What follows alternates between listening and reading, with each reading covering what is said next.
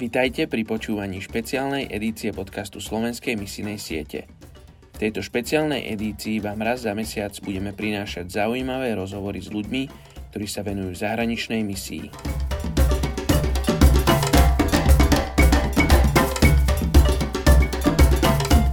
Ahojte, zdravím vás pri počúvaní podcastu Slovenskej misijnej siete a pred pár týždňami sme ako SMS začali robiť denné podcasty, aby sme vám každý deň predstavili jednu etnickú skupinu, za ktorú sa chceme spolu s vami modliť.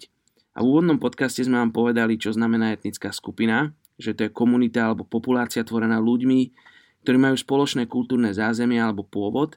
Takisto sme vám povedali, že zo 7,7 miliardy ľudí na tejto zemi, ktorých vieme rozdeliť do vyše 17 tisíc etnických skupín, je ešte 7413 etnických skupín, ktoré patria medzi najmenej zasiahnuté etnické skupiny. Tie, ktoré ešte ne, nemajú prístup k evaníliu.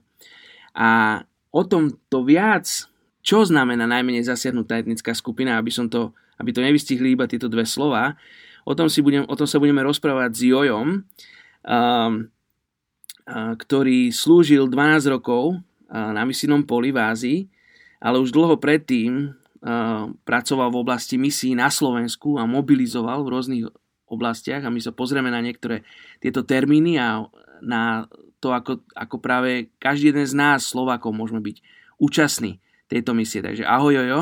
Ahoj Román. A e, takú prvú otázku, čo teraz robíš na Slovensku? Vieme, že si bol niekoľko rokov na misii a čo teraz robíš na Slovensku? Mm-hmm. Čiže už som nejakého 2,5 e, roka e, doma z Ázie, ale dá sa povedať, že ešte stále som jednou nohou na misijnom poli ako učiteľ na biblickej škole a mentor e, niektorých vodcov, ale takisto som prešiel takou zmenou, takou tranzíciou, kde sa z misionára stal mobilizátor a možno na Slovensku sa už udomacnil ten pojem misionár a mobilizátor, možno v kresťanských kruhoch je taký relatívne nový termín. Tak teda potom rozumiem kresťana, ktorý roznecuje v ďalších kresťanoch aktívny záujem o zasiahnutie sveta. Takže to je tá tranzícia, ktorú som prešiel a vlastne tú mobilizáciu robíme asi najviac momentálne cez kurz Kairos a ostatné kurzy od Simple Mobilizing a aj cez tieto kurzy chceme církev, ktorého, ktorú často vnímam ako takého spiaceho obra, ktorá má neskutočne veľký potenciál a kapacitu, e, ale častokrát je zameraná na seba, dovnútra a možno v tom lepšom prípade na vnútornú misiu alebo evangelizáciu, vidieť ako práve cez tieto kurzy Kairos, Mobi 101, ale takisto aj cez e, nový kurz Eh, Empower to Influence eh, vidieť tohto spiaceho obera, ako sa zobudza a mobilizuje. A som veľmi vďačný pánov, pánu Bohu, že, že priviedol Dannyho Jonesa, aj Romana, aj mňa v rovnaký čas náspäť a že všetci traja sme mali toto na srdci, mobilizáciu Slovenska k misii a že to môžeme bok po boku spolu robiť. A ďakujem. Povedz nám, čo znamená termín najmenej zasiahnutá etnická skupina a kedy už definujeme etnickú skupinu ako zasiahnutú? Mm-hmm. Tento pojem e, častokrát zamieňame so slovom národ. E, v dnešnej dobe si pod tým predstavíme nejaký politický celok alebo nejaký štát, ale e, vernejším prekladom toho slova etnos, ktoré sa v Biblii spomína, tak nie je to len národ, ale je to nejaká etnická skupina, nejaký ľud. Hej? A v novej starej zmluve čítame o barbaroch, o pohanoch a to slovo etnos sa napríklad nachádza v zjavení 5, 9, 10, 11 a podobne. A to znamená teda nejakú skupinu ľudí. No a keď hovoríme o tých najmenej zasiahnutých e, skupinách z pohľadu šírenia Evangelia, tak je to taká najväčšia skupina ľudí, v ktorej sa Evangelium môže šíriť hnutím zakladania zborov bez prekonávania prekážok v porozumení alebo prijatí. Čiže napríklad e, jedna z takých veľkých e, organizácií, ktorá o tomto vedie štatistiky, je Joshua Project a oni hovoria, že je 17 442 takýchto etnických skupín. Tu chcem povedať, že oni počítajú e, národ v inom štáte alebo nejakú etnickú skupinu v inom štáte ako ďalšiu etnickú skupinu. Hej? Čiže Slováci v Chicagu by boli ako ďalšia etnická skupina. No a teda z týchto 17 442 etnických skupín je 7413 e, stále nezasiahnutých nezasiahnutých, čo predstavuje 41% svetovej populácie. Takže je to veľká skupina ľudí a teda e, čo je a čo nie je e, tá najmenej zasiahnutá etnická skupina, tak teda e, za najmenej zasiahnutú etnickú skupinu považujeme tú, v rámci ktorej nie je žiadna samostatná domorodá církev.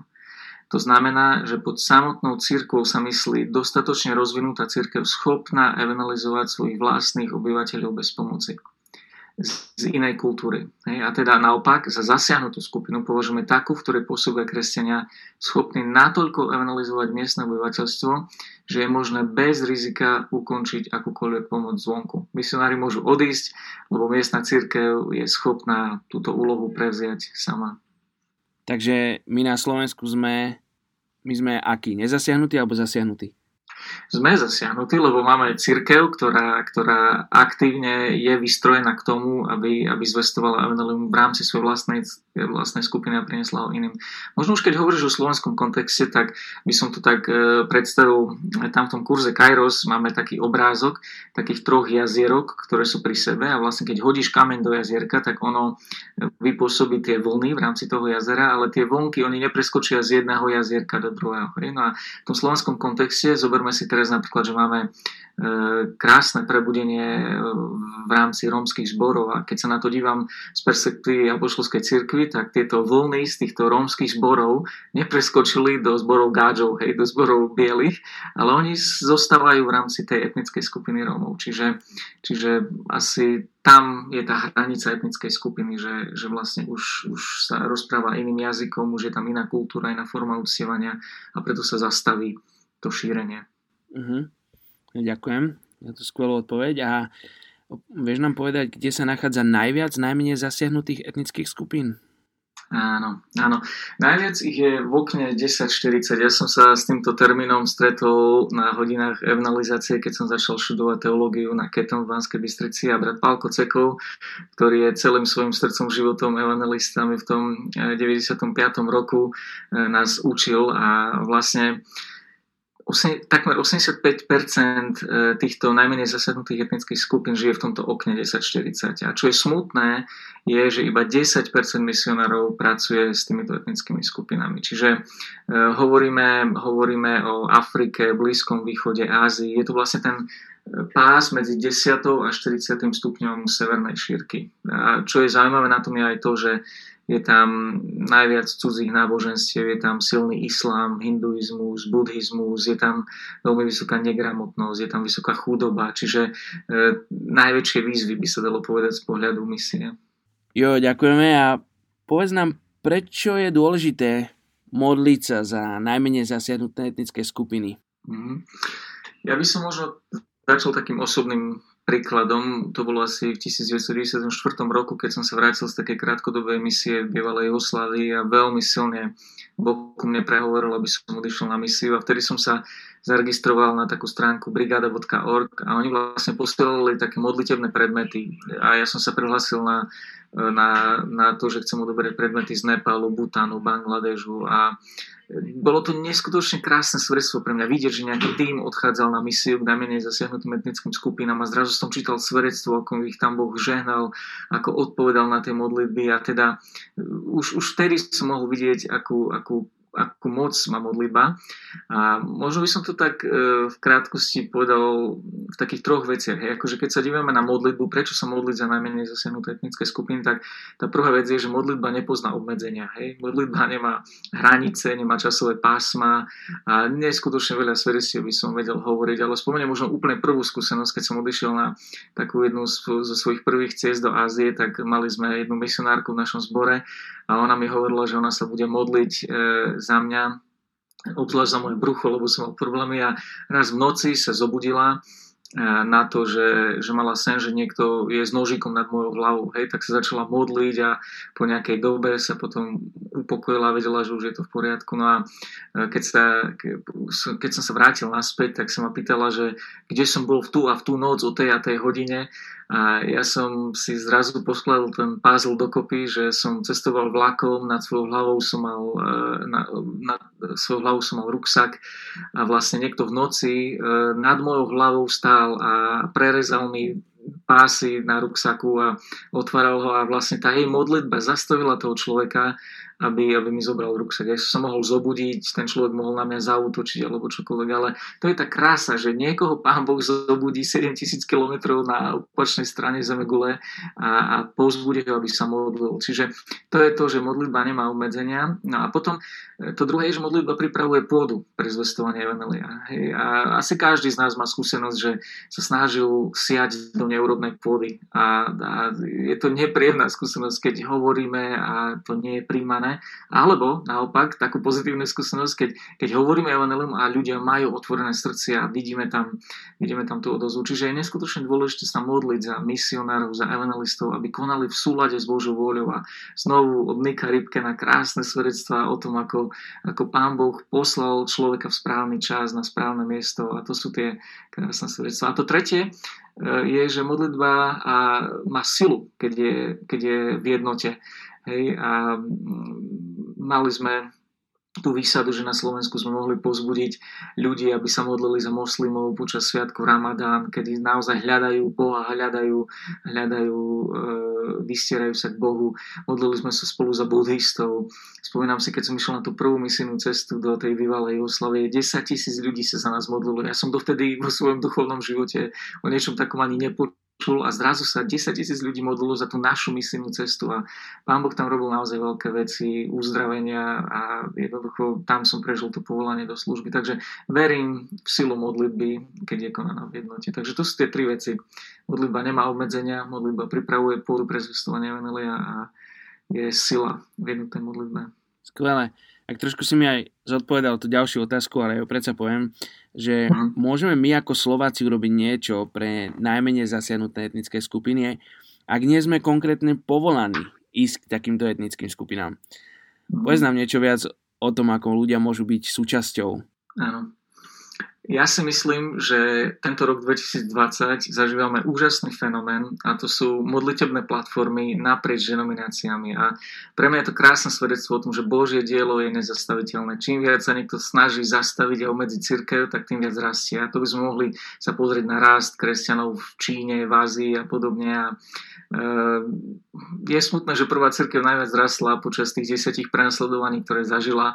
A možno aj tá naša slovenská církev zúfalo potrebovala COVID na to, aby začala hľadať nejaký inovatívny prístup k naplneniu svojho poslania. A kresťania sa zrazu začali pýtať, prečo sme tu a, a, ako, a ako môžeme naplniť to, čo nás, do čoho nás Boh poslal. Teda myslím si, že, že nejde o množenie aktivít, ale o proces. E, o to, aby církev vystrojila kresťanov, aby priniesli Božú slavu na pracoviska do susedstiev a za hranice a teraz žijeme v tej dobe, teraz je to momentum, kedy, kedy sa toto deje. A teda môjim snom je, aby na tieto platformy prišli aj modlitby za najmenej zasadnuté etnické skupiny sveta. A e, Roman, ja som ti osobne veľmi vďačný za ten podcast, ktorý robíš, pretože verím, že stále bude viac a viac kresťanov, ktorí, ktorí sa budú každé ráno modliť. Ja keď idem e, odviezť deti do školy, tak keď sa sem naspäť domov, tak sa modlím za tieto najmenej zasednuté etnické skupiny, ktoré predstavuješ. A verím, že tu bude stále viac a viac ľudí, ktorí tieto etnické skupiny z toho dňa budú prinášať na modlitebných stretnutiach, na skupinkách, e, v zboroch, v nedelné rána. A jednoducho zrazu církev bude zameraná na to, aby sa naplnilo veľké poverenie.